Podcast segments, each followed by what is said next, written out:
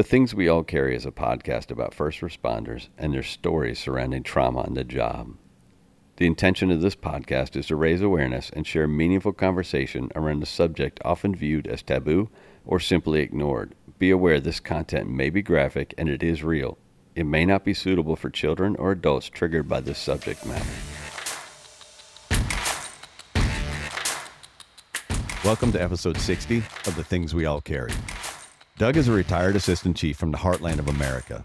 He spent the majority of his career as a paid guy in a volunteer system.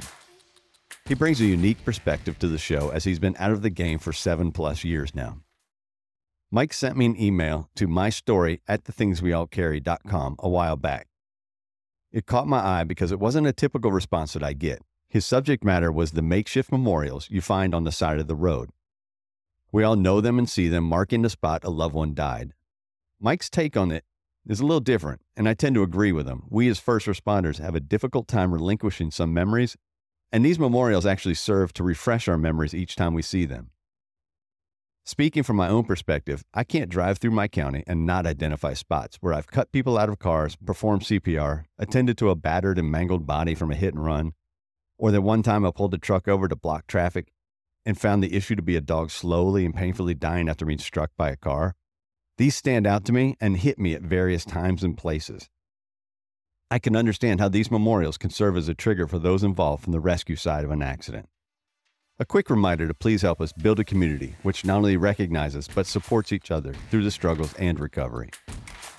Reach out through Instagram at The Things We All Carry or email my story at thethingsweallcarry.com to offer support and share your story.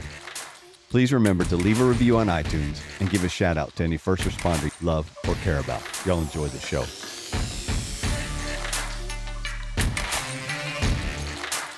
So tonight I have Doug from Kansas joining the program.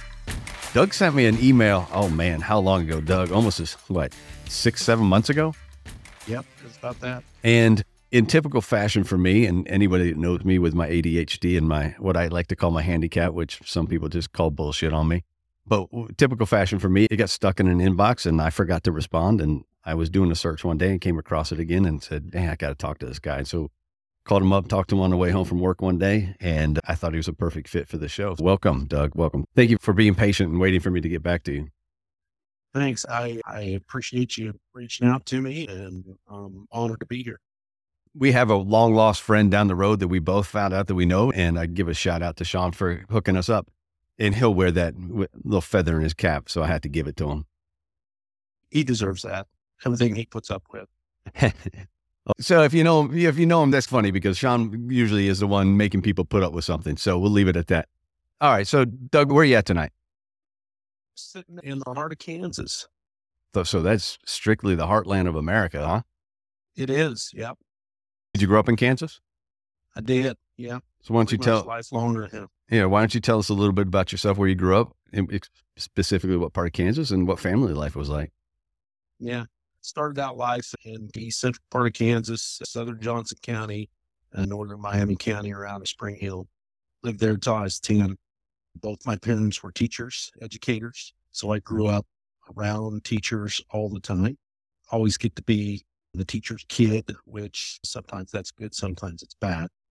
When I got about 10 years old, early 1980, we moved to a little town called Alma. It's in the heart of the Flint Hills. Um, and it happened to be my mother's hometown. So moved there. We'd always visited there, visiting grandparents and cousins and relatives, and, and spent quite a bit of time. And moving into this little town of 900 people was a little bit of culture shock, but on the other hand, it's it was a town that been in many times, and was one of the places where nobody locked their doors, and you could ride your bike, and when the street lights came on, you went home. That's the way, kind of the way we did that again, parents, uh, mother was an elementary teacher, dad was a high school math and science teacher. I was pretty much guaranteed in this little tent, little uh, small high school that only had about 150 kids in it. You were pretty much guaranteed you're going to take your dad's class. So got to do that, which was never a bad thing. I always made sure I had my homework done. So I guess that was good that it was following up with me. But it's a small rural agriculture type town to grow up in, which good. Uh, I can't hardly be in a big town, a big city. So for me, that, that was a good way to go. After high school, I went to a university that was nearby and moved to a bigger town. And pretty much I reached down there. That was the late 80s. And it was a town of, of at the time, about 30,000 people. It's grown a little bit since then. Went to college for a few years. Didn't really, the first several years were good. I was a good test taker. I was not a good class attender. And so that kind of led to later on in, in school of being invited not to go to school anymore. Uh, they pretty much said, Hey, you need to do something different and it's not going to be, not going to be college anymore. One of my part-time gigs, I, I started driving a school bus and that was in the fall of 1992. I picked up, I had already gotten a commercial driver's license, actually the precursor to the commercial driver's license. And one of the things that I put on my driver's license was for to drive a bus. And I thought maybe I'll need that somewhere down the road. So I started driving a school bus, and one of the guys that was at the bus bar was a volunteer fireman. And he wore the jacket and t shirt, had the pager on his belt. And he found out that I lived in an area that was outside of the city limits. And that was the area protected by the volunteer fire department from the county, and that, that I should I should sign up and be a volunteer fireman. And to me, that kind of sounded it sounded good. I didn't want to, I didn't really want to go into that, but it sounded like something fun to do on the side. Back then, you pretty much just put your name on a piece of paper and then the chief would call you the next week and say, Hey, come in and get your stuff because you're on the fire department now. So that was the way I got into it. I was, when I left college, I actually needed a job, needed to find a job. And the school bus gig wasn't really paying paying the bills and it wasn't going to be full time. And so I looked around and found a job that every 22 year old in the world might want, and that was to be a beer salesman. I drove a truck and a semi that, that hauled beer, and I went around and sold it to convenience stores and taverns and bars, liquor stores, and basically drove around and sold beer. And that's a job that every 22 year old would want because I still had all my friends were still in college. My girlfriend at the time later became my fiance. She was still going to college. And so all of my friend group were college people. And let me tell you, you can be the most popular guy around if you sell beer and bring it home for free. And so got a lot of friends, kept of friends that way. And I thought, man, that's the way to go. Um, it, it was a good job. Got married later in it was in 1993, got married and was still doing the job, selling beer and figured I needed a different one. So I got a, got another job moving houses. When I say moving houses, I'm not talking like a trailer house. I'm talking about a full size big house that you pick up and put steel under and put some wheels on it and drag it down the road. That was the kind of house moving I did. Learned a lot about construction, learned a lot about how homes are built. And so that was a, that was a cool gig to do. And all of this time I was still doing the volunteer fireman thing.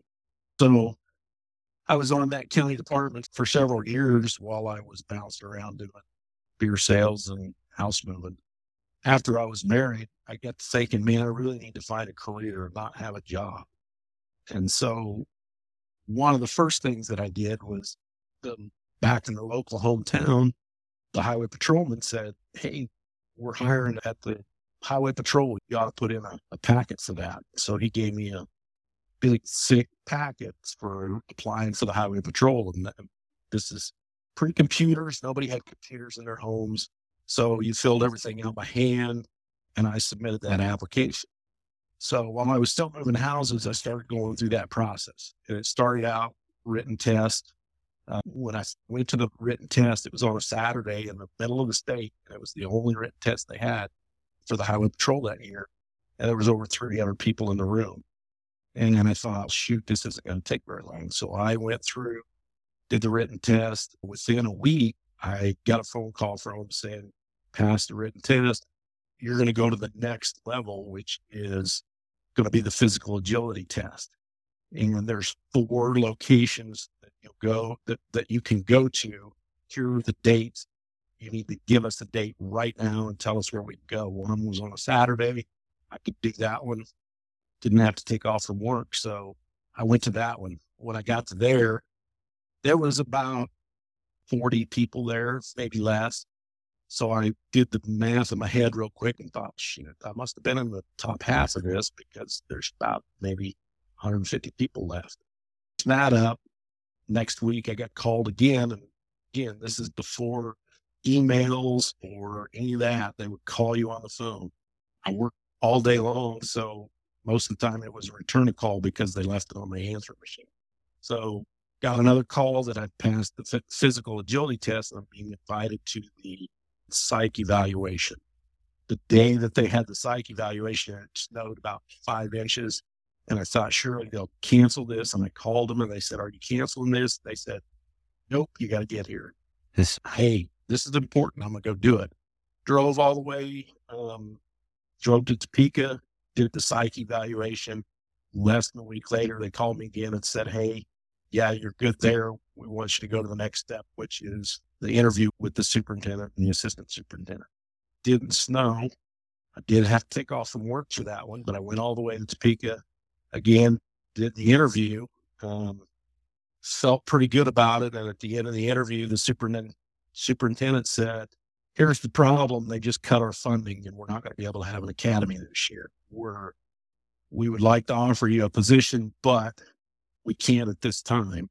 So if within the next 365 days we get our funding back, we would offer you a position. And I said, okay, cool. That doesn't sound very promising, whatever.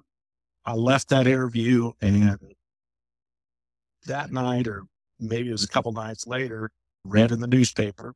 And that's those things made out of paper where they print and throw on your porch step. I read in the paper where the local fire department was hiring for firefighters. And it was the same type of process of what I just went through. You're going to do a written test, you're going to do a physical agility test.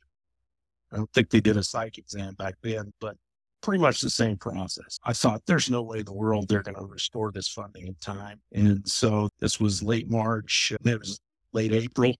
And so I went in and filled out a packet on that one and started that process went through that whole process again. The day that they had the written test, there was probably 90 people there. And I knew they were only going to be, I think there was a total of 10 that they were hiring. So at that time, I thought, man, I don't know if I got a very good chance at this or not. So I went ahead and took the test. Next week, got the call. Hey, you passed that. Come in and do the physical agility test. Came in, did the physical agility test. They called me a week later and said, We're ready for an interview. We didn't did the interview. And then a week later, they called and said, Hey, we're offering you the job. You got to go do a medical exam now. So mm-hmm. went, did the medical exam. And I think it was late May of 93, started the academy, which was local to there. You, there was no prerequisites. We didn't have to have anything other than a heartbeat and be able to fog a mirror. They did check the fogging mirror thing. That was good that they did that. Went through six weeks of academy, which was put on by the local fire department. Usually it was the on duty lieutenant up at headquarters was the one who was going to do the teaching that day. And they basically read to us out of the uh, red book. And when I say the red book, the IFSTA, the manual, back then, I believe it was edition two, Essentials of Firefighting. There have been a few more so, editions since then. There's been a couple more since then. the funny thing was the county was teaching essentials already, and we were on edition three. But the city fire department, who was paid, they were only using edition two. They hadn't upgraded yet. I already knew some of the stuff. Uh, basically went on shift, started out on B shift, which anybody out there knows B shift is the one to be on. The unfortunate part is usually you have to clean up whatever A shift got dirty and fix whatever C shift broke. See, I knew I knew we'd get along just fine, so that works for me. Yeah, B shifters were the ones to be. Um, hey, I was happy with that. My first year, though, I got to spend up at headquarters. The problem with being the new guy at headquarters is that then we did our own dispatching. So I got to be the dispatcher. Low man total pole goes in the box.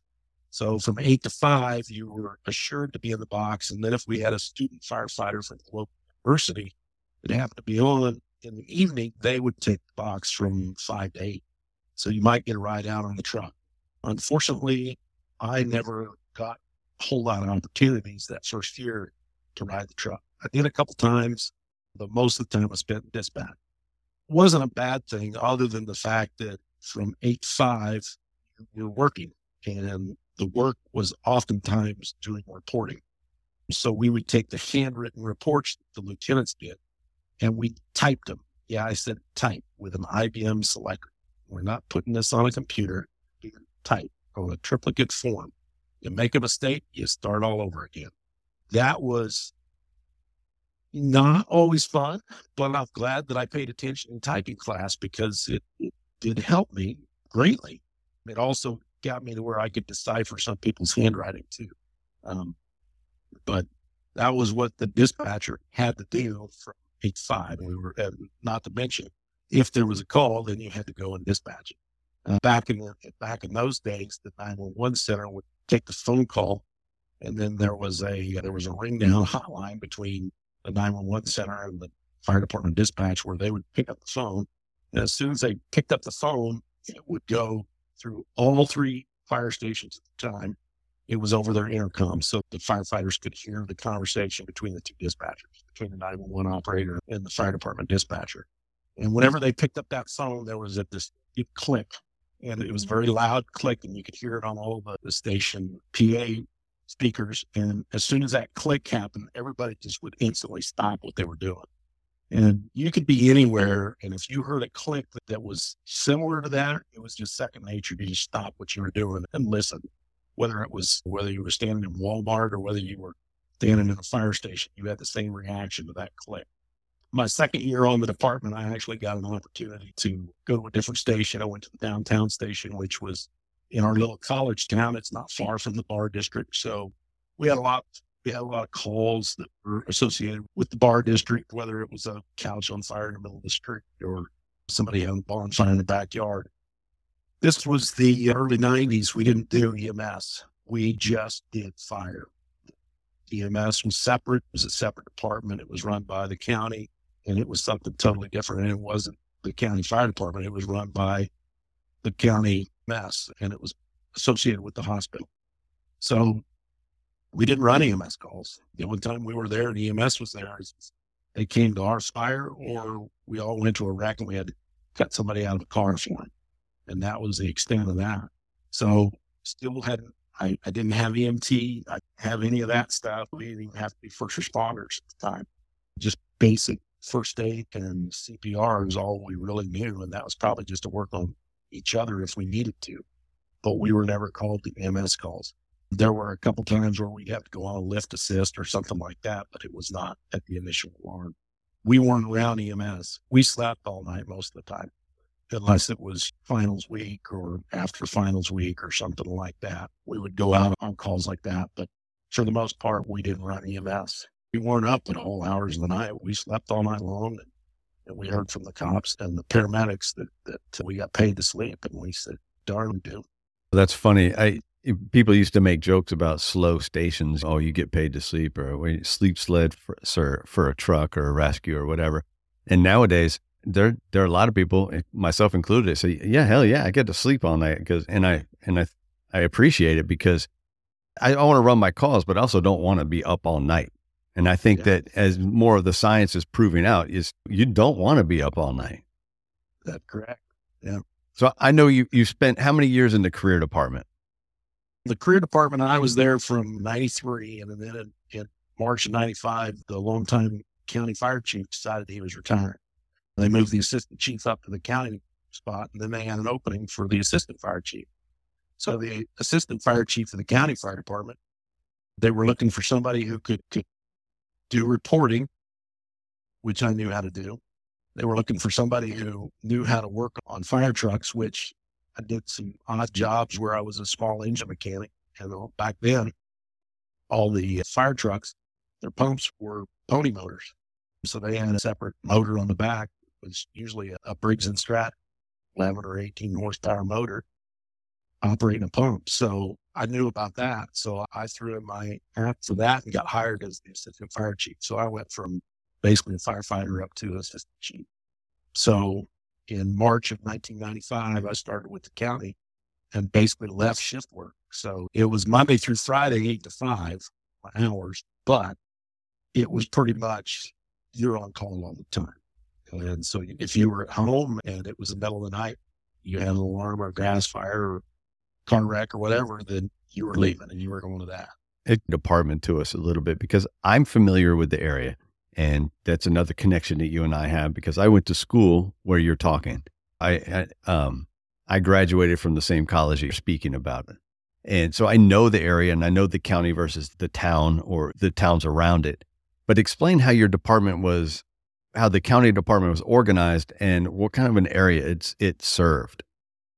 Yeah, so this department started in the late 60s. It was 1967, and it was one of the first counties in Kansas that established an all county fire department that was just a single department.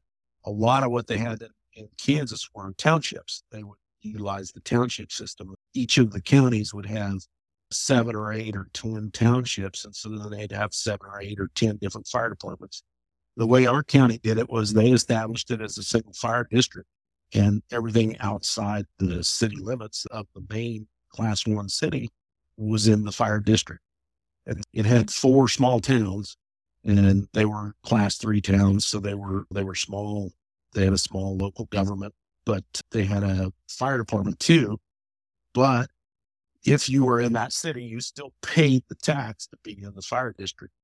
And as that first district, we we actually started out. We had at the time they started out with with 13 different stations, and then later on, the bigger township that was around the city had been run by contract with the city fire department, and the city decided they were going to get out of it in 1980, and so they said, "We're out. You're going to have to get others." So they built three more fire stations.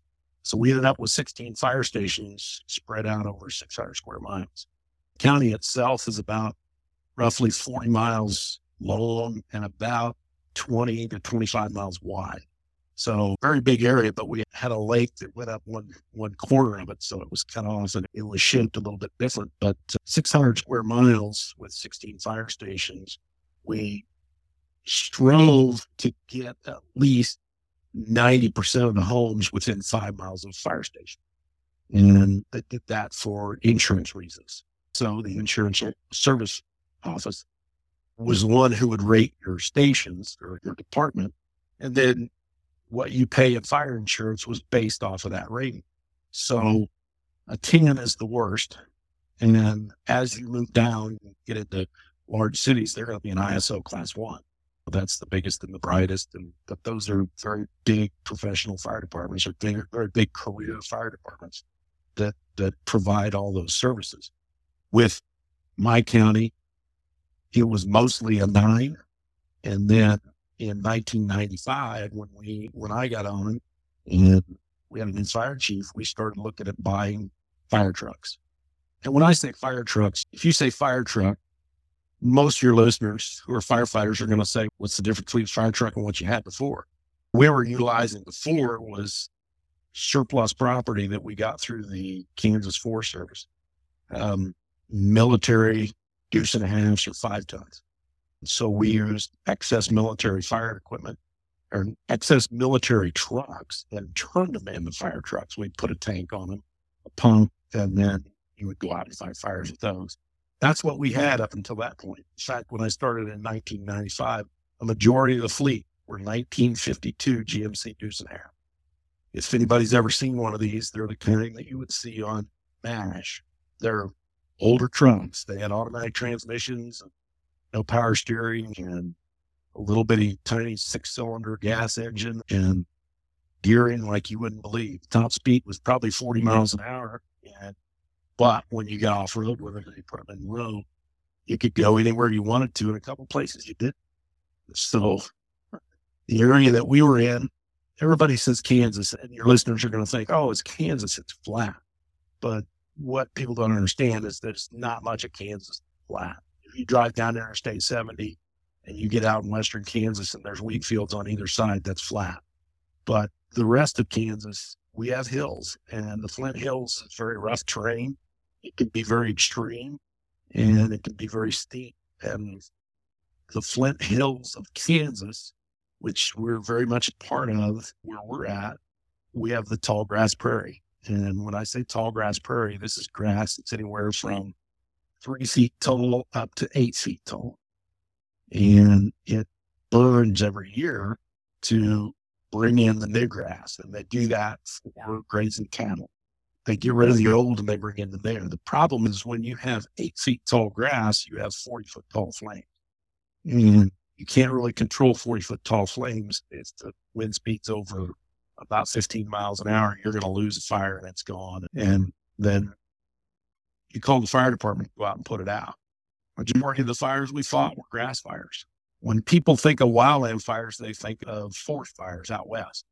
And if you talk to somebody who is a forest firefighter, I I used to say, man, those guys are crazy for fighting fires in forests, big tall trees and big tall flames, and what they deal with. But when I tell them I fight fires in grassland and in flashy fuels, they tell me I'm crazy because the fire will move as fast as wind speed. So if the wind's blowing 40 miles an hour, the fire will move faster than 40 miles an hour. And this is not terrain you can drive 40 miles an hour on. Every wildland fire that we fought was, um, it could get airy really quick on you. The other problem is that as areas develop and you start to have the wildland urban interface where people start building houses where there didn't used to be houses, then they stop burning around them. And once you stop burning, then now you get cedar trees. Once the cedar trees encroach on that, you just as well stack gas cans because then cedar trees explode like a gas, can of gas. That was something we dealt with on a yearly basis. The other thing was that a wildland fire out west in the forest, you have a fire there, it's not going to burn again for 10 years. You're not going to have another fire there in 10 years. We have the same fire over and over every year because next year the grass is going to be three to eight feet tall again. And it's just, it's normal for us to go through and deal with that. So that was a majority of the fires that we fought out of the county. Most of the time, the, the edge of the city, when the fire is moving towards it, we were in close conjunction with those guys. We, we did that for many years. And as we continued to improve our equipment and work set up so much, we used to tell people that we put out grass fires and watch houses burn to the ground, which really was true. Um, I can remember back when I was a volunteer, one of the first house fires I went to, I got lectured by the fire chief for pulling an inch and a half line. He says, You don't use that line. Why not? He said, Because you use up water too fast. Pull that booster line, it only uses 40 gallons a minute.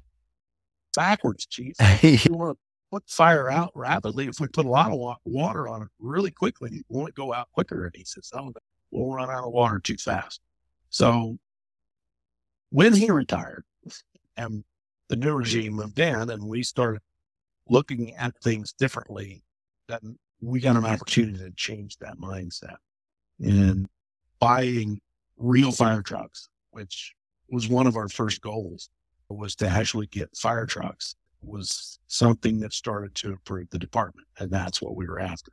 96, we bought our very first new fire truck. We bought a new 1995 E-One that was a pumper. It was a class A pumper. It had a thousand gallon tank and a 1250 pump.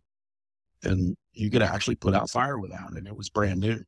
Back then, they were less than $100,000 we can afford to do that. And we, as we continue to improve our fire equipment, we also improve the mindset of the firefighters. I said we had 16 fire stations and those were spread throughout the entire county. We had over 175 firefighters. At the time, we were the fourth largest fire department in the state of Kansas. And the only people paid were myself and the chief. Everybody else was volunteer. We did the training all in house. That was the other thing. I became an instructor in 1996, fire service instructor. So I took that class. It gave me a lot of opportunity. I went in and took the fire service instructor. I took hazmat tech. I took the fire apparatus operator. I took fire officer. Uh, those were all classes that typically in a career department you would take each one of those one at a time. So this year I'm going to take I'm going to take firefighter, and then I'm going to take fire apparatus operator, and then I'm going to take fire officer. And if I get promoted, then I might be able to become a fire service instructor, and then I might be able to do this. As you kept going, I was taking two, three classes a year and getting different certifications. And because I had to be a, jack of all trades. And as only two paid people, we had to rely heavily on our volunteers, and that was stuff that they weren't going to do. But the training aspect of it was probably the most, which was why I took the fire service instructor initially, was because I knew that we were going to have to train all these guys, and we did it several times a month. 96 is when I first took EMT. The chief came up to me and he says, Hey, if you're going to be responding to all this stuff, you just well get your EMT. So in 96, I actually became EMT, went through that class while I was, I'd do that at night when I was off duty. And there were a couple times I had to leave class to go to a fire call, but it didn't happen very often. Sometimes it was smaller stuff that other people could handle. There was only a couple times when I had to leave. Was understanding and knew what the deal was and would, would let me go. So again, we still weren't running EMS, but we were running first response. Uh, so we were starting to get into the mindset of acting like career fire departments were doing. The city fire department still wasn't doing that yet. And so we had people that were trained as first responders that were starting to go on calls because mm-hmm. this, the town, the city was where EMS was located. And so for some parts of the county, it was a 30 or 40 mile drive to get the ambulance to them. So having us to where we could start pushing out first responders to do patient care prior to their arrival was huge. And we, we started getting citizens on board for doing that. Uh, we, people who wanted to do the first responder, we'd have them join the fire department so that we could have extra people on the fire department, but also that we could provide training we could provide protocols, we could provide insurance, the things that they needed to be covered as volunteer employees. We started that when we got it going in 96, 97 and just kept improving the department as we went. So one of the, we'll focus on something here with the, uh, I was going to say the way you reached out to me was a, was a little thing you wrote called roadside memories.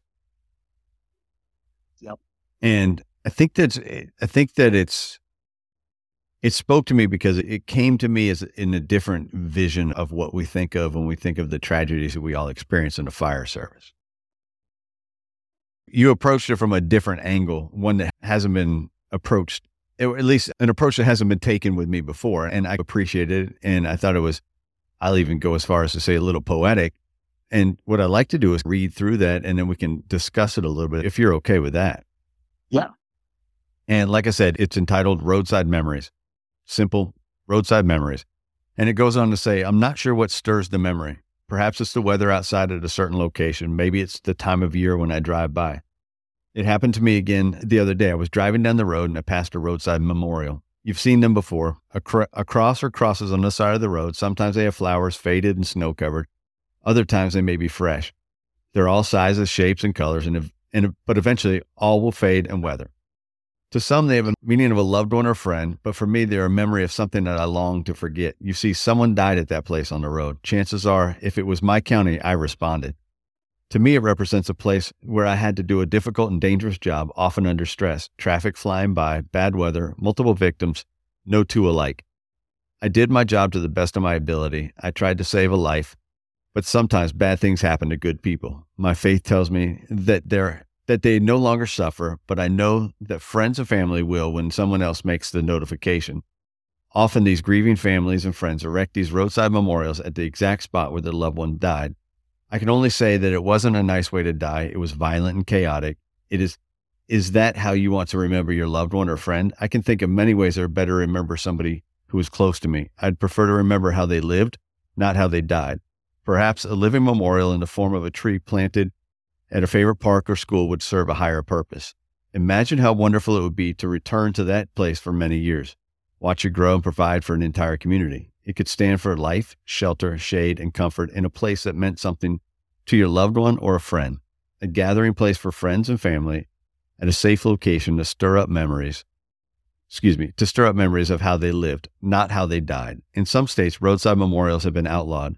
Often, families have the choice of erecting a sign that reminds motorists to buckle up or not drink and drive. These signs are better than the crosses on the side of the road, and they send a positive message. But do they really stand for that person's life? I've been doing this job for many years. I chose to do it, and over the years, I've had the opportunity to have a small part in saving numerous lives. There are no roadside memorials for those calls, and because of that, I don't remember them. A cross on the side of the road stands for someone who lost their life in that location. It stands for a single moment in time when the worst did happen. I want to forget what I saw that day or night. I want the memory to fade away as bad as you want every as you want to remember everything you can about the person you love. Is a roadside memory that important to you? It sure isn't for me. So let's go into that a little bit. Let's talk about those roadside memories because we all see them. And just like you said, they represent something completely different to a first responder than they do to a family member. Yeah. Yeah, absolutely. And I see them everywhere. My current job where I drive around, I'm involved in sales and I cover a much bigger area than I used to, over 140,000 square miles. I see these things everywhere. Sometimes they're as simple as just as a cross or a, um, some flowers stuck on the side of the road. I've seen some of them that are hugely elaborate. And they have lights and they have stones, and it's almost like somebody's buried right there. We used to joke back in the day that it's a funny place to bury somebody, but those things are everywhere, and it doesn't matter what state you're in. You see them wherever you go. Um, I always think in terms of the guys, gals who are volunteer firefighters and the fact that's not very far from their house or that's not very far from their town or their station. They drive by that every day and they see it every day. And none of them, none of the scenes that we went to were pretty. They were, there's crosses there. It was an ugly night and we know it. And yet we have to drive by that every single day. I don't see the ones that are in my county much anymore, but I do every once in a while. And I see them other places. And I just, sometimes it's like I said in that, sometimes it, I don't even think about it. I just drive by it. But the, that day that I drive by that it's rainy out or if it's snowing, and if that was the conditions that night, I could see that whole scene in my head. I see everything about it. I see everything that, that was going on. And those, it's not fun. You don't want to remember those things.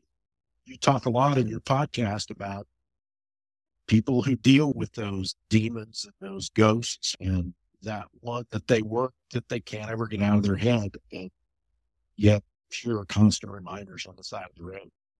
I understand why people want to remember their loved ones.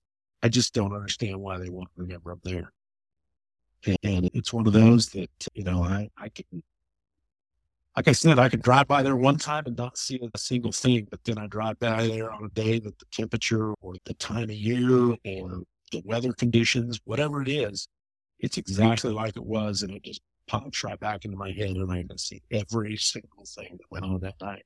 And I remember some of them that we, I might have been there for hours, but yet I can remember every detail for those hours. I sometimes I get up and walk in the kitchen, can't remember what I went for. And then there are times where I can remember every single thing about a call that was 15 years ago. And I can tell you just about every single component and everything that happened that night. And it's with clarity. And I can remember it like it was yesterday. I've been out of the business for 10 years and I can still remember some of those calls. And they're everywhere. I drive in different states now and I still see them. In fact, this last week I went on a business trip. I knew this call was coming and I knew you and I were going to talk and I just, I kept a tally and just in my 274 mile trip one way, I counted 32 roadside memorials. 32. 32. yeah, I didn't, I didn't believe that number until I started looking at those tally marks on my piece of paper I had sitting next to me. That was in two different states. It was on different sizes of highways, anything from interstate highways to super fours to two lane roads. It was counted 32 of them. So there's more of them out there than I know. And every one of those, the amazing thing is that as you're driving around and you think about it, you don't see those things in the city. You don't. So guys on a career department may not see those things. When was the last time you had a roadside memorial at an intersection in a town where there was a collision? Probably don't have it. There might be one. They could be there, and they just don't see them. But when you're out on the highway, when you're out on the road, where 80% of the firefighters in this nation are volunteers, maybe less now, but it was 10 years ago, I know. Most of those roadside memorials on highways that are rural, that are outside of towns, probably volunteer firefighters, probably volunteer EMS, because that's what's protecting those areas. Even out on the interstate highway, those mostly are not in the city. They're outside of the big cities. So there might be paid once you get in closer into the suburbs, but once you get out on those rural areas where it's a couple miles between exits, you can better believe that's an area covered by volunteer. And every time I see those, I still think of that. And that was one of the big things with our firefighters is we don't have a kitchen table. We don't go back to the firehouse and sit down at the kitchen table and talk about those things. When we're hmm. done, when we're done, we go back. pardon me. We go back, clean up our gear, and go home. Sometimes people don't even do that. Sometimes they just get their cars and go home from the scene. They may not even been on the rig. So they may not even go back to the fire station. Most of our fire stations didn't have a table. There was only a couple of them that even had a bathroom in them. So it's not like we sat around the fire station and talked about those calls afterwards. So that was always one of the aspects of my job that I always made sure to follow up with people the next day because I, I knew it was a call. I knew that it was a bad call. So I wanted to follow up with people the day after. And when you start thinking about all these roadside signs and memorials that are out there, they're in rural areas and probably covered by volunteers. Yeah, and that's definitely one of the things you and I talked about was that CISM or the the debriefing for volunteers and how that goes. Because to be honest with you, I'm not familiar with it. And so, what was your experience? Most of the time, we had if we had a call that was bad, if we had a call that more than one person talked to me about it, we would arrange a critical incident stress debriefing or some type of organized critical incident stress management, or we would get together professionals. At the time, we were using some local mental health professionals. We would call in some of the people from the career department or some of the EMS people, but we would get together and essentially we would talk about what we saw that day, we would talk about our role in the incident, and then we would talk about if we were having problems with it. Uh, they always ended it with the mental health professionals would tell you if you're having problems, if you're having problems coping or dealing with it, or if you're getting fights with your loved ones, and it goes back to this one call, then maybe we need to have one-on-one session. This is late 90s, early 2000s. That's the way we handled it. We did have an, an employee assistant program that our firefighters had access to but I don't think anybody ever took advantage of it. Most of the time, it was just we would sit down and talk about it. We would try to follow up with people to make sure that they were doing okay, make sure that they were handling stuff. We are very close to it, to an army base. And so many of our firefighters also, and so some of those guys, they were coming back from deployments. And so they had already been involved some trauma associated with combat. And so we always tried to follow up with those guys and to see if they had a problem. There was a couple of them. we had to actually sit down and try to get them some different help. It was most of the time the critical incident stress debriefings were organized within 72 hours of the incident so that we could try to keep things fresh for people. If it went over that, it really wasn't, you weren't going to get that many people to come in. So sometimes these were a long time, depending on what type of a call we went on, anything that we dealt with, whether it was a fatal fire or it was a, you know, if it was a car crash or something along that line, we would try to get people to go to those if they could. Again, sometimes people couldn't get to them because they weren't, they weren't available or they had their kid's basketball game or something along that line. It was still voluntary. Nobody was required to go to it. And we're just trying to provide them with something in case they were needing it. So what was what do you think was the average buy-in from the volunteers you worked with? On some of the ones that were really bad, um, we would have nearly 90% to 100%, which was good. If it was a smaller incident that didn't involve as many people, we didn't always get as many people to, to buy in on those. Some people would just shrug it off and say, nah, I'm good. I don't have a problem and would move on. We did have an incident back in 95 that, that was a line of duty death. And it was one of our firefighters was they were called out to a baler fire. And as they were responding to the scene, one of the firefighters was going to stop another firefighter. And there was another firefighter behind him in a separate vehicle. And he just thought he was slowing down and didn't know what was going on. And he wanted to be the first one in the station. So he started passing him. And as the firefighter turned into this other firefighter's driver, it collided. And the one ended up being killed.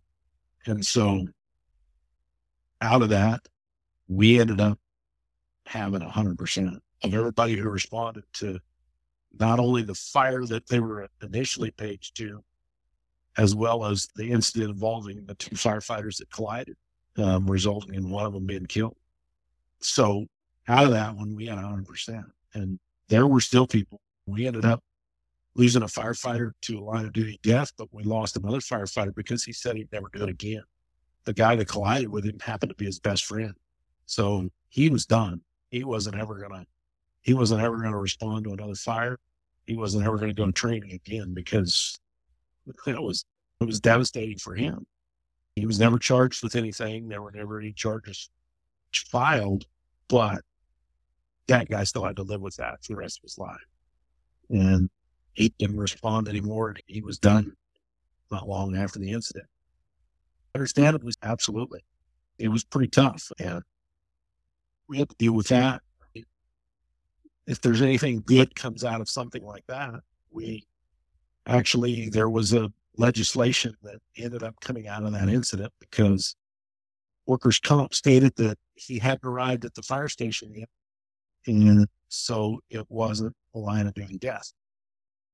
And legislation passed that stated that within the state of Kansas, the moment you were notified of an emergency and you were responding, you were an employee. The individual's parents ended up getting their line of duty death benefit, but it was one of those that we had to fight for. And so nothing good ever comes from one of these incidents, but that's something that came out of it that that made it to where we wouldn't have to go through that again.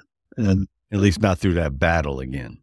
Yeah, at least not through that battle again because you had to relive that whole thing over again. For me, I'd only been on the department as the assistant chief a few months when that occurred. And so that's when I found out about OSHA and training records and how they conduct the line of duty death investigation. And mm. when the feds come in to do their thing, what what goes on with that? And I was not very old. I was 25 years old, and I was going through that as an assistant. Been on the job as an assistant chief for six months, and that is probably one of the reasons why I seen it. I want to get all this training. I want to go to these classes, do this. I want to make sure that we're doing everything we can, do things right, because if we ever have to do this again, I don't want to answer some of those questions and not have answers for some of those questions for how we treat people and why do we do some of the things that we do. Let's talk about you bought a fire truck, a tiller to be exact, correct? Correct. Let's talk about the school bus incident and how that affected you and where you went from there. And so in 2000, I bought a fire truck with a friend of mine who was also a firefighter. Actually, there was three of us went together.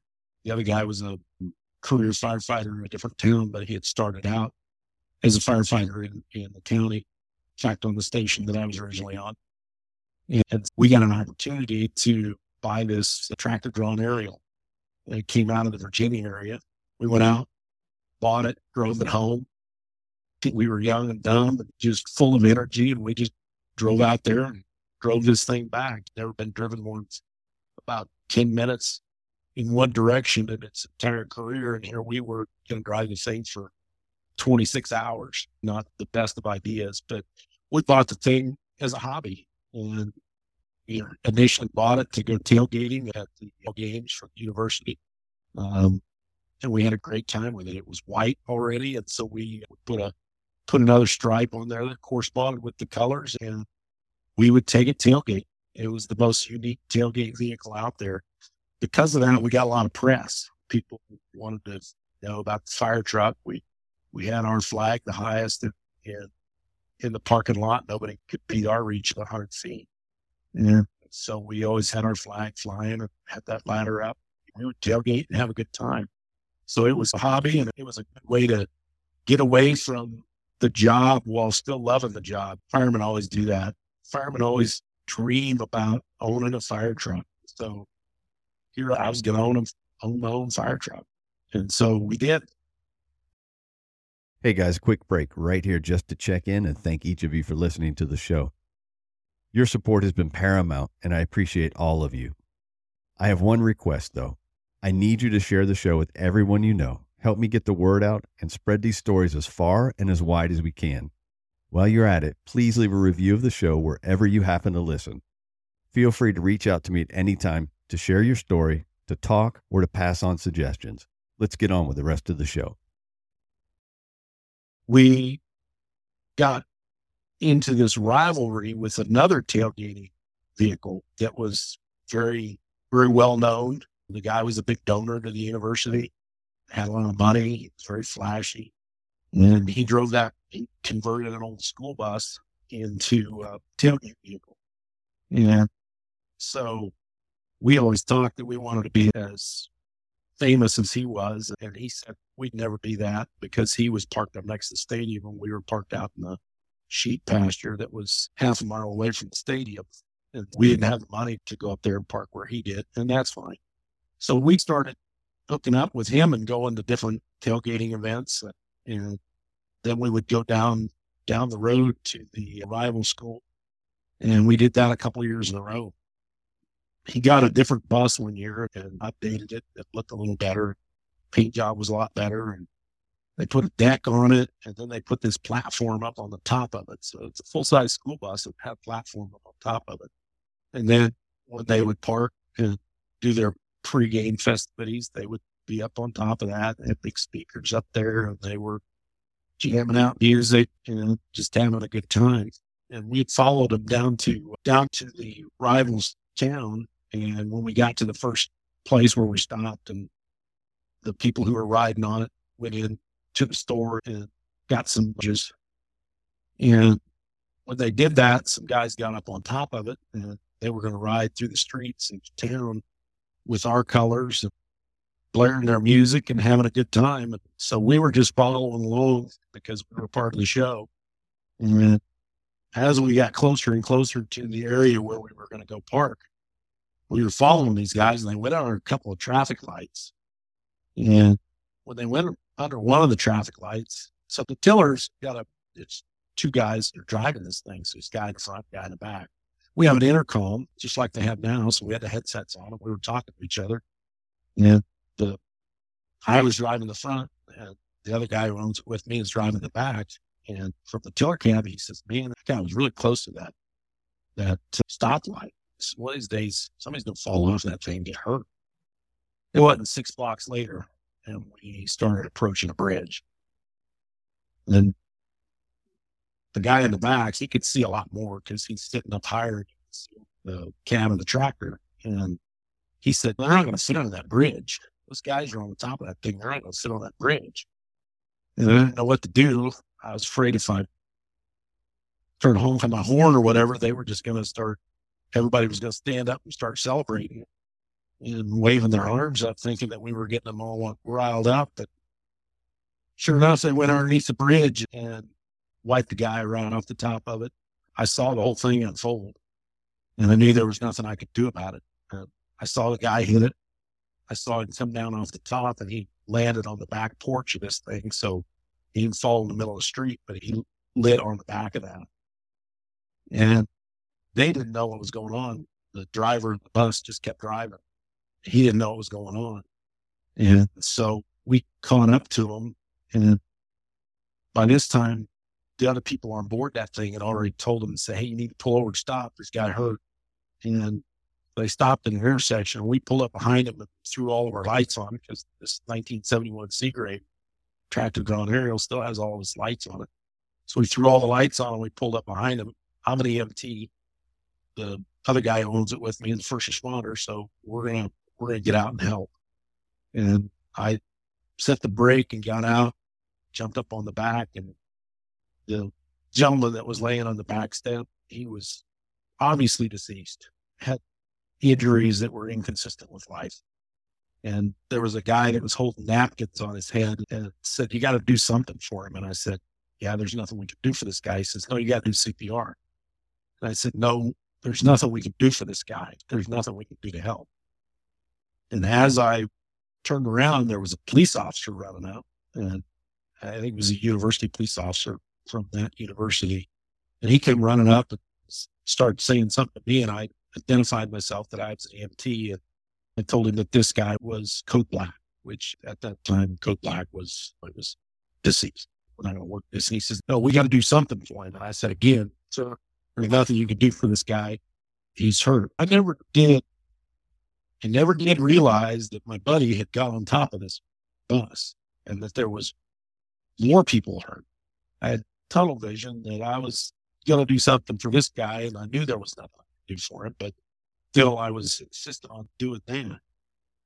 And it, what seemed like forever, an, an engine company finally pulled up, but then more people started going, and you realize that you're working on people that are on the top of a school bus. And I remember jumping off of, of the back of this bus and going back to my ladder truck pulling a ladder because we still had all the ground ladders that came to this truck.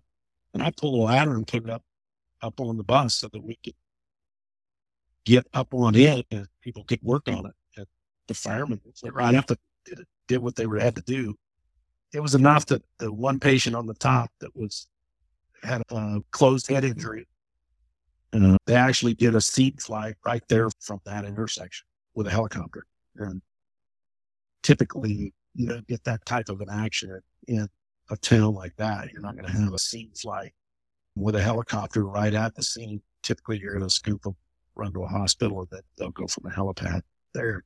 But it was one of those that they flew from right there. So knowing that, you're like, okay, that person is extremely critical. No, is extremely critical. But that incident that there was one guy and it's like, we aren't having fun here anymore. This is not the fun stuff that we signed up for. And now we've got to deal with the fact that A, I'm a witness. B, somebody just died here doing the stuff that we used to call fun. And so, and now we have another person that, that was super critical that, that may or may not all said and done. We got done with that incident. And it was probably, I don't know, it was probably 45 minutes into this thing. And we both just sat down and looked at each other and went, this is a bad deal. And then I said, this is gonna, this is going to get out on the news. And this was in 2006. So people weren't posting it on Facebook instantly. That, that didn't occur back then. So the first thing I did was I said, I got to call my wife. It's going to be on the news. And she didn't come along with us today and she's going to need it. It's going to be on the news. There was already cameras there. I said, our fire truck is in the background. It's going to be fairly obvious that we're involved this in some way. So that was my first phone call. I called her right away and said, Hey, look, you're going to see this. We're not injured, but yeah, our day is done. And as soon as we're finished here, we're going to get the hell out of here and go home, which we do for us was going to be several hours just from the logistics of getting back to where we needed to get back to and driving our 1971 Seagrave fire truck that only goes 58 miles an hour. Yeah, it's a that's a long drive back to to sit and think about it as well. Yeah, yeah, that was one of those that you do a lot of thinking, and we had the headsets on, but I don't know that we said anything. It was it's funny that the first thing that we thought of doing, I remember making a comment to the captain or the lieutenant, whoever the officer was on the truck, on the on the engine that showed up. I said, Man, it took you guys forever to get here. He said, What are you talking about? I said, It must have been 15 minutes before you guys got here. He said, No, I just ran the times. He says, We were here in three minutes. Yeah. And I remember when you said that to me when we spoke the other day, you mentioned that and that that kind of opened both our eyes when you were talking about it because we think we get there in an instant okay, we have our four minute response or second due or a few more minutes than that, but whatever. We know how fast we're moving to get somewhere. I guess I never take it from the standpoint of a victim or an injured party or whatever it is of waiting for us to get there and how long that must feel for somebody. And so to hear you say that it opens your eyes quite a bit. Yeah. And as assistant chief, I had to take. So I always drove my vehicle. And I couldn't tell you how many incidents that I would arrive at, and I would have somebody that's there going, man, it took you forever to get here. I'm thinking, man, we got it pretty quick, dude. And so that was the first time in my life I sat there and saw it from the victim or the witness's point of view. It's an eternity. And then three minutes felt like 15. And it was just, it just went on and mm. on. And I kept thinking, God, we just passed that fire station. Why are they not here? We just passed that fire station. Those guys should be here instantly. What the hell is taking them so long? And I don't remember hearing their siren, but I know that truck had a Q on the front of it. And I know that Q was blaring the whole time because it's game day traffic. And I didn't hear the siren. And that's how you get when you're, that was the first time I realized television is a real deal. And you have absolutely no clue what's going on. And I was so focused on that one guy who I couldn't do a damn thing for that I totally forgot that there was people up on top. And I talked to the to to my buddy that owns the fire truck, and, and I told him, I said, "Man, I'm sorry, I didn't go up there and help you." He goes, "What do you mean?" I said, "There wasn't a thing I could do for this guy." He goes, "We probably did more for the people standing around, saying there's nothing you can do, and we need to cover this guy up or we need to do something different. Or he goes, you probably did more there than you would have ever done up on top with me. And I got to thinking about that too. I, that that's certainly a possibility. When we finally got released from the thing, the first thing that we said to each other, perhaps it's based upon experience of when we had both worked at that city fire department that I initially started out as a career, uh, we said, let's run in the store and get some ice cream and drop it off at that fire station for those guys. So we went to the station, bought a gallon of ice cream, took it back to the fire station, dropped it off to those guys. For us, that was like, hey, you guys can deal with this really shitty incident with this gallon of ice cream. I'm sure that'll help you. We didn't go back to ice cream.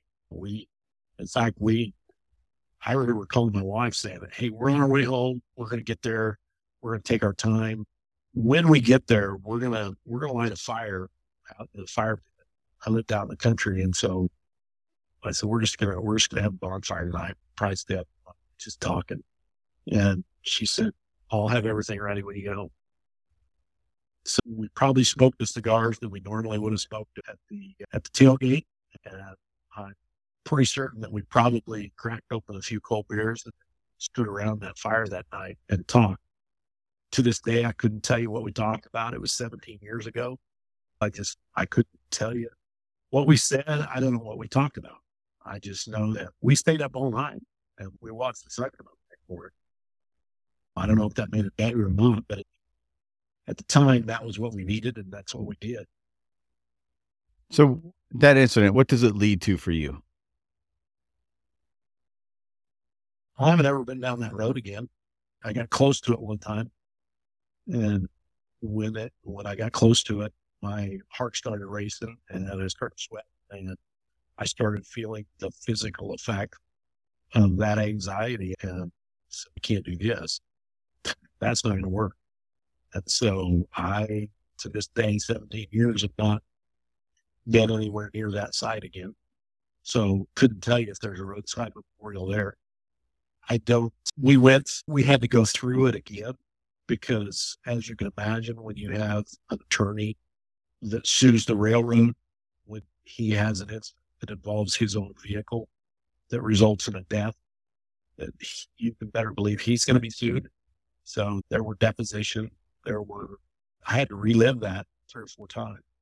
One of the things I do remember doing, I wrote down everything and the report. I just been the one mm. that went to this call and I wrote everything down.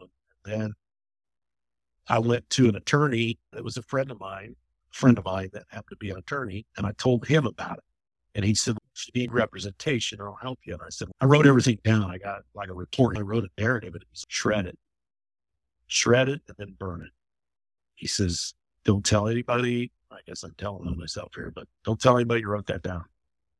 He said, shred it and burn it. He said, rely on your memory and hope that it fails.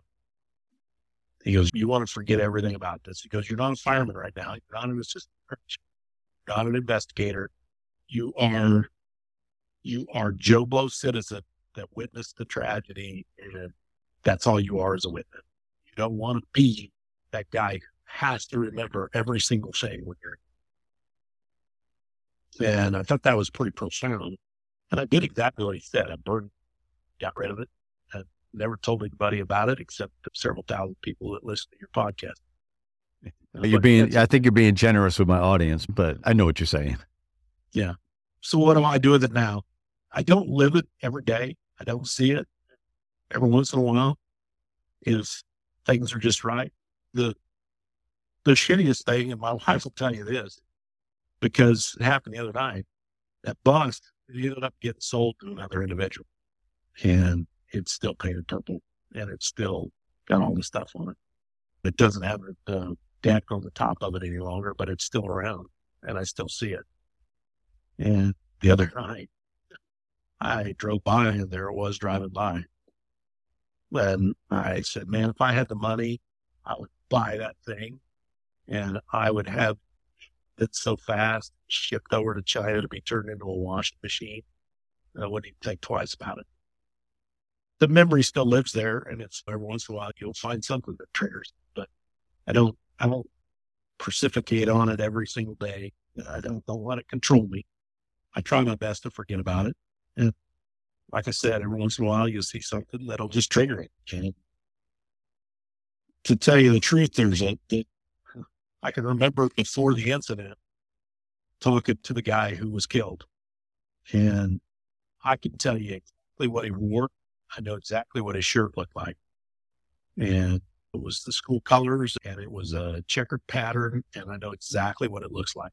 See that in my mind just clear. And it was one of those deals that if I see that shirt, if I see a pattern that looks like that, and that guy's face pops in my head. And I remember his face before and after. And I can remember what it looks like and I can remember everything about it. Just like sometimes when you drive past a roadside memorial and I can remember every detail of a call that happened 20 years ago. I can remember that level of detail. And I can remember what I said to the guy, remember what he said to me if I see just that shirt, that's a pattern that's very similar to that, that whole conversation will pop into my head. Just, it's just a, it's just a trigger that'll, it'll push that button right then and there. So doesn't happen often. So there was one, one day we were going through a store and there was a shirt like that was on sale. And my wife said, What do you think about that? I said, Definitely not. So, so how long do you, how much time do you spend in the county company as the assistant chief? I stayed there until 2012. I had had an opportunity to move on to a totally different career outside of the fire service. And it was related to where I started, what got me into the fire service. And, and I approached the chief and said, Hey, this opportunity exists. And if you're going to retire in two or three years, I'll stick around. But if you think it's going to be longer, I'm going to pursue this. And so in, in 2012, he said he was going to stick around for longer than that. I said, I'm try for this. So I applied for this different job and I ended up leaving the fire service in 2012 as the assistant chief. I stayed on as a volunteer because I still lived in the county and I lived in an area that was underserved. I became, went back down and became a battalion chief and a battalion chief was basically a, the chief of that station. So we had the different fire stations, the 16 different fire stations, each one of them had a battalion chief that was in charge of that station. And so that's what I became for a couple of years. And then the friend that owns the fire truck with me, his side gig, he was always a volunteer. He was actually a volunteer chief of a neighboring department in a different county, the neighboring county that's adjacent to the big city where we're at. And he was the chief there, but he was one of his side gigs was he was a builder and he was going to build a house and so it ended up that he built a home for me and it was in that county, in the adjacent county. So I, I left Riley County altogether and went over there and stayed on a couple years. I tried joining that department and I a guy who was the lieutenant who was supposed to mentor me. I was his mentee and he was going to mentor me. And he was upset because I didn't go to command. I didn't go to where he was going to teach me about incident command and I looked at him and said, been an incident commander for 17 years. I think I need to go to a class about incident command. I pretty much, you're not going to teach me anything about incident command that I don't already know. And he said, well, you're just a firefighter. I said, okay, now I'm done. I'm out of this. so I decided I couldn't go backwards and didn't want to play the rules that they had there.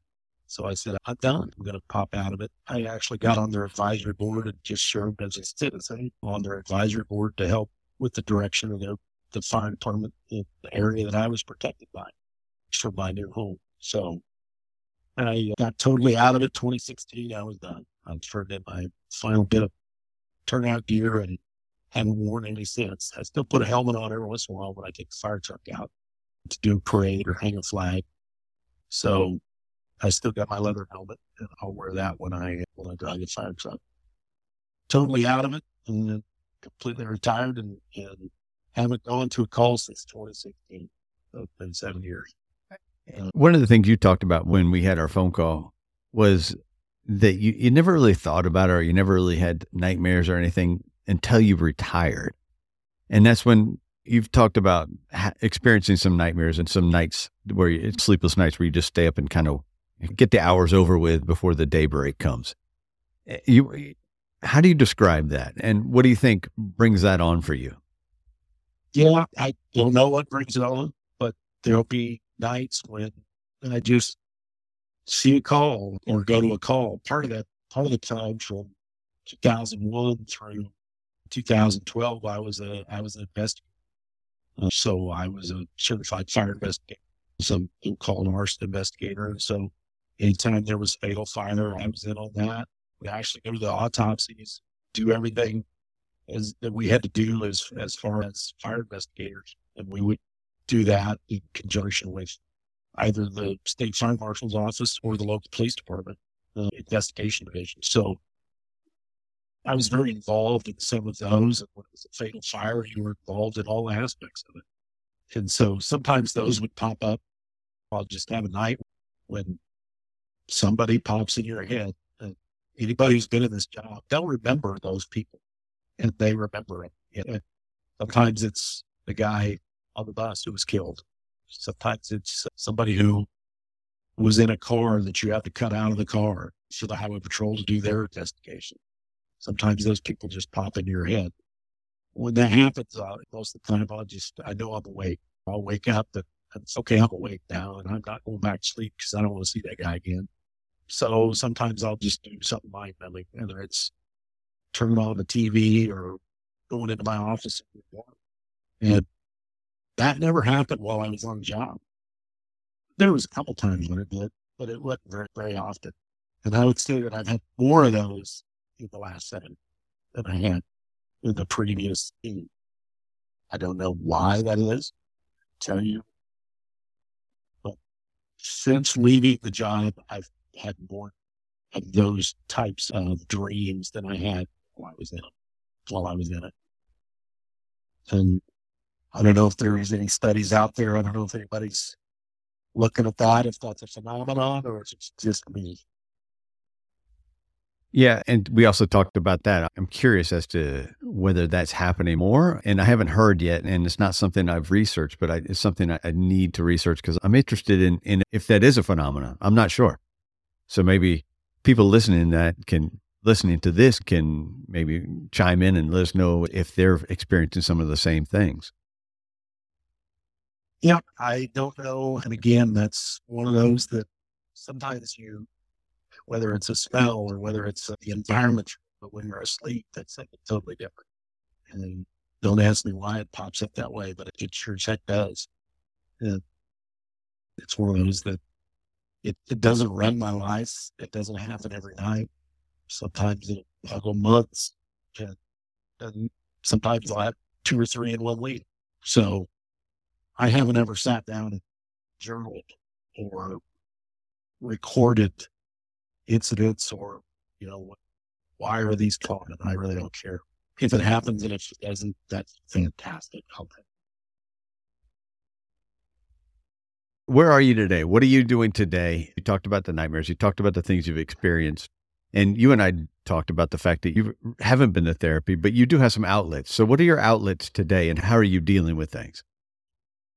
my outlet, my number one, I had a therapist. I've been married to her for over 30 years. She's always been my therapist. And she always knew when I had a bad cold. And there was time when I would say, you know, it was a bad incident. I don't want to talk about it now. And she would.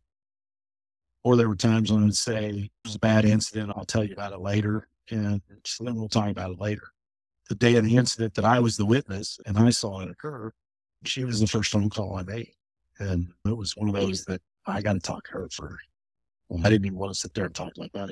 I wanted to, to get on the phone and talk to her, tell her what was going on. And, and number one, to protect her.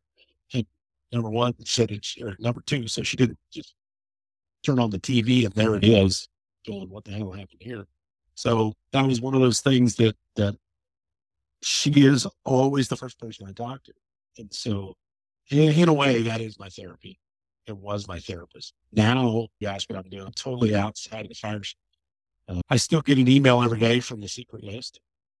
That's one of those things that I was big on when that first started. And I was one of the first people who signed up for the secret list to, to get those things from Billy Goldfeder.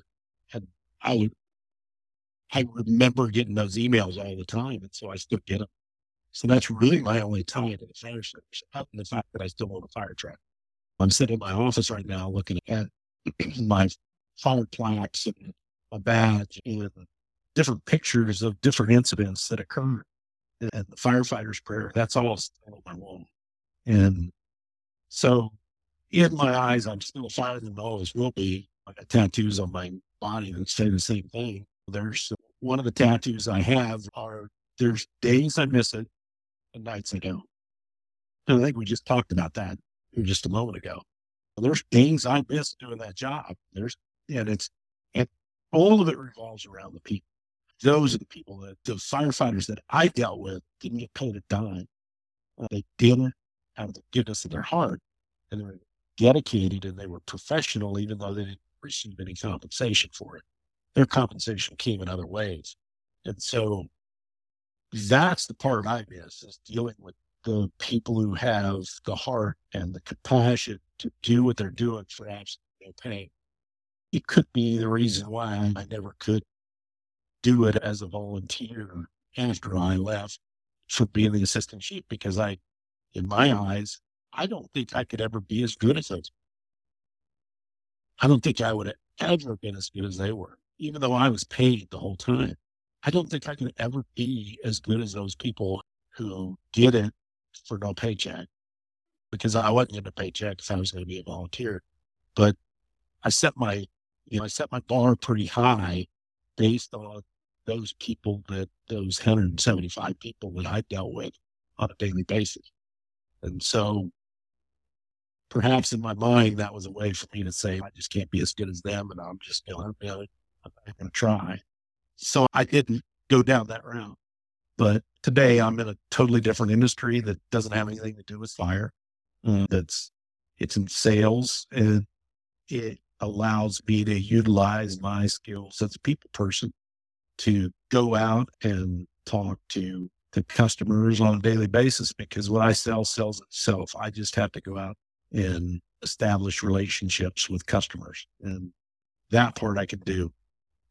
That part I can knock it out because I have dealt with people that I established relationships that that were doing it based upon their compassion and their willingness to give. So if I could be anything like them and then doing what I'm doing is a piece of cake. So it's funny. I in sales, sometimes you can run into stressful situations. And my colleague in another town, in another city, pretty large city on the other side of the state, he tells me all the time how stressful the job is. And I just look at him and said, I didn't see a dead body today. I didn't have to look for somebody's grandma's Bible in a burned out house.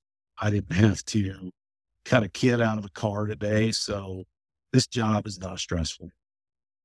I got deadlines and I got to get stuff done, but it's not stressful. Trust me. I talked about that. I talked about that with a friend after you and I talked. I said, he came up with a great point. You had said that a salesman or somebody in your office had said, Man, I've had a bad day. And you went, No, none of us have had a bad day. Yeah. And you were, your point was, I've had bad days before. I've been there when people have had bad days. None of us have had bad days today. Today was not a bad day. Nobody got hurt. Nobody died. We didn't have a yeah. bad day. And so when you look at it from that perspective, it really does make sense. Yeah. And that's how I stay grounded where I'm at now. And I have a different attitude than other people in my profession now because I don't sweat the small stuff. I'm like, there's a lot of big things in life that you got to deal with. And making a sale and having a customer that's upset about something or quality of a product or whatever, that's nothing. I've had people scream at me because their kid's dead. Hmm. I've had people tell me I'm not doing my job because their house is burning down. I've had people sit there and say, you got to do something for this guy, even though it's pretty obvious that you can't do anything for this guy because injury is inconsistent with life. I've been trained about that. And so I know there's nothing I can do for this guy. That's stress. That's, that's when you get that tunnel vision, when you don't realize that there's a truck with a 150 decibel siren coming at you, when you think that it takes them 15 minutes to get there when it took them three, that's your body being stressed. It's waking up at three o'clock in the morning and seeing it was deceased 15 years ago. That was, that's stress. And this other stuff it's just noise. So it's it's one of those things that that I don't know how some people do this for 40 years. And I don't know that there's an answer out there. I've heard you say it before, Stack. When do I know it's time to leave? When do I know it's time to leave this profession? That's not a question that any one person can answer but you.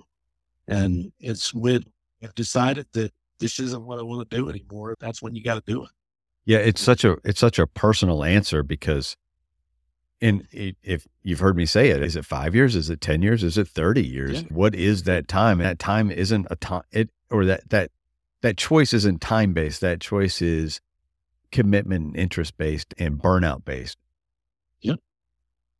Yeah. Sometimes it's just that one incident Sometimes it's somebody saying, I don't ever want to go through that again in my life. And if I stay in this job, I'm going to have to. And I know I will. Yeah. You know. Truth of the matter is, you could go through it tomorrow. Yeah.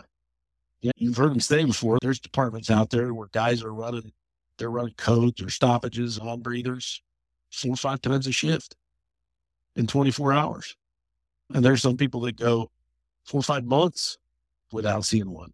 There's different people have different limits. And what you, what you have to realize is when you've reached that limit.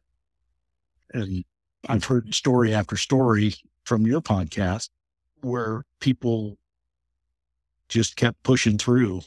And so for them, they had a hard time. And I get that. I've been blessed to be able to not have to remember some of those things or not remembering some of those things and not having it control my life the whole time. But there's some people that don't get that choice and it makes it hard for them. So it's tough. Am I glad I made the call when I did? Yeah, I really am. I've enjoyed the last seven years of not going on call. And part of mine was I was on call 24 7, 360. I was home, I was on call. And it didn't matter whether I was low in the yard or checking the oil or fixing dinner or a birthday party or at the middle of the grocery store when the tones went off. I'm leaving. Gotta go. Somebody needs me now, so I gotta leave. Yeah, because that's a little different from, okay, I work 24 hours, but I know for at least the next 24 hours off, my brain can shut down. My brain can, you know, whether it's recover or rest, maybe not necessarily, but at least it's not on, on alert for those 24 hours where you, as somebody who's going to respond to a call from home, even as a paid guy, you're responding to a call from home, you're always on edge, so to speak. Yep. Yep. And that was, right. there were times where my therapist was asleep in the bed and I told her I was going on a call and gave her a kiss and left, came back four hours later, got back in bed and she got up the next morning and said, come on, let's go. We got stuff to do. And I'm like, I was up all night. You were? Yeah, I went on a call like 1130 last night after you went to sleep. I told you goodbye and you told me to be careful. And I left and I came back at five o'clock this morning and I haven't slept all night. She's, oh, I slept hard. I slept through that. And they realize it. and that happened more once, but it's a bad thing that she can sleep that hard. I envy her sometimes. So, but it, there were many nights. I think I told you the story, but the day that I got the phone call from when I left my job, I was out on the highway and been out there all night. It was in, it was in May and the university graduation had just occurred and there was an incident where some individuals in a truck were were had been out partying, and they they went headlight to headlight with somebody in a construction zone, and so we got called. There was two fatalities, and we were out there all night. It was one of those that highway patrol came in, did their investigation. We, we had to remove the bodies out of the car, and then later we had to remove the seats and stuff out of the vehicles for the highway patrol to go in and get the airbag modules. They knew we had the tools. So they showed us where these airbag modules were located so that we could go in there so that they could get those airbag modules out of there. It's basically a blind pot. Uh, and so they were able to do that. And so while I was still sitting in my truck out on the closed highway, I got the phone call and they offered me a job. And I said, you know what? You called on a good day because it's, it's pretty likely that I'm going to say yes because I, I don't know that I want to keep doing what I'm doing now. And it was one of those that I, you know, got the call at shortly before midnight and they called me at nine o'clock in the morning. So I'd been out there for over nine hours and that was a school night. So that was, that's one of those things that again, I went on those calls all the time. And if I was home, I was on duty. So let's get into my final two questions before I, I hold you all night here. We've already been going for, we're getting close to two hours right now. I told you I could ramp. Oh, no, you're fine. I appreciated it. You gave me space to sit there and listen. So hopefully I didn't, hopefully I didn't listen too much and I should have spoken up some more, but you, you know what I call the show, the things we all carry, and you've listened. So you probably know exactly why I carry or why I call it the things we all carry. So I ask everybody, what's an everyday carry for you? My everyday carry, it's pretty easy. I have a Zippo lighter My wife gave it to me over 20 years ago, and it was for lighting cigars. And initially, I carried it to light cigars. Um, later on, I started carrying it during fire season because when you're out in the grass and if you find yourself in a location where you might get overrun, you don't have time to dig into the ground, deploy a fire shelter or anything like that. So you light a fire and you hope that you can get a big enough fire around you that you can get into the black and let that fire roll over you and you'll be okay. So I always carried something in my Nomex with me at all times that I could start a fire. And a Zippo was really good. And on Zippo is inscribed the word be careful. And I told you leave, whether it was mowing the yard or change the oil in the truck or fixing dinner or whatever. When I would go to leave, my wife would always tell me, be careful. And my response to her was always. And so she had that put on that lighter. And so I always had that in my pocket. And lately, I still carry that thing every day. Um, so I wanted to make sure that I still have something to remind me to be careful. I just drive down the road now, thousands of miles a week.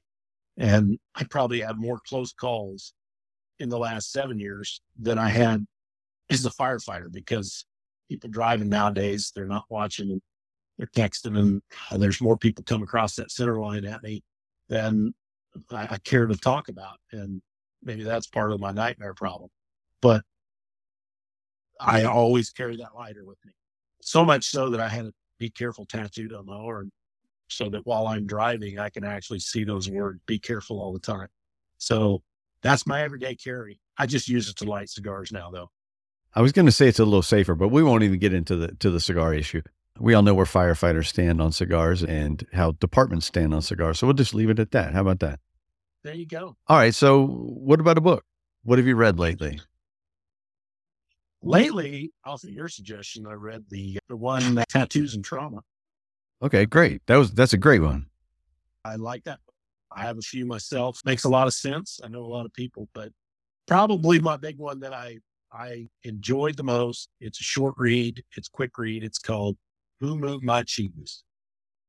And it's I don't know if it's you call it a self help book, what, but it was by Spencer Johnson, and it's it talks about change. There's seven lessons in that book, and those lessons are be prepared for change, move on and let go of the past, be open minded to new things, imagine success, handle your fears, learning to enjoy change, and then be prepared for continuous change.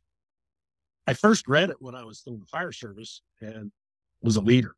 I think I read it when I took the fire service fire officer.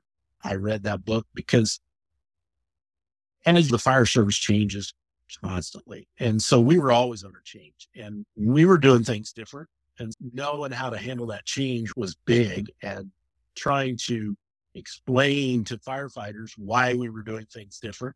We were doing that to try to keep them safe, make improvements. And really change has always been present and it's always going to be present. And, and it is, it is continuous.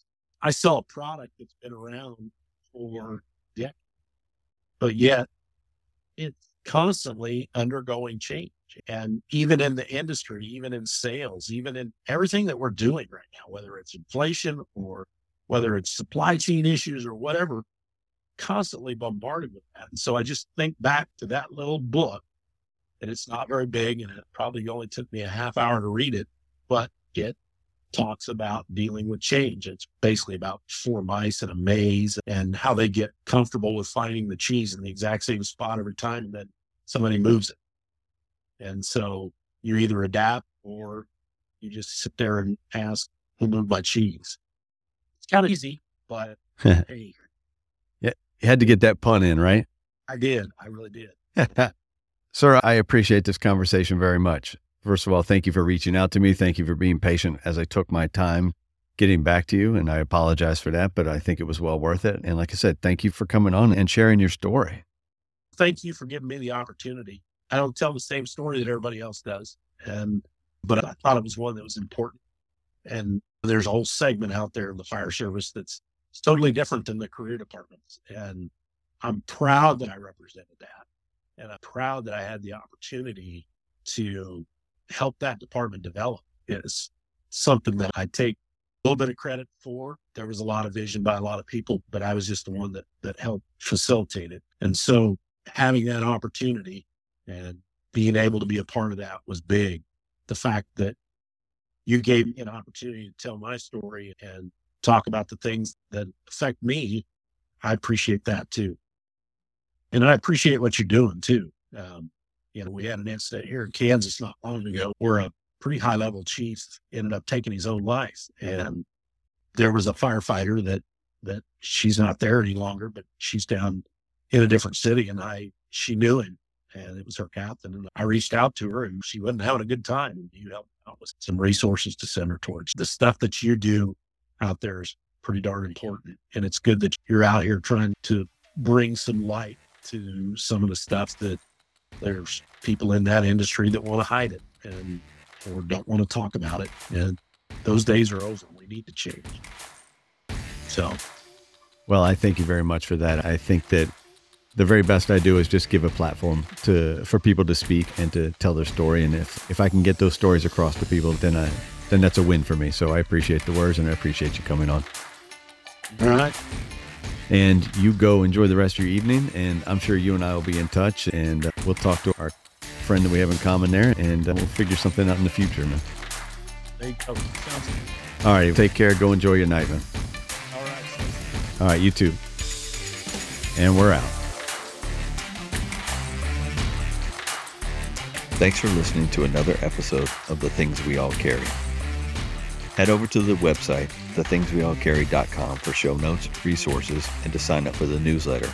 Until next week, take care of yourselves and remember to check in on each other.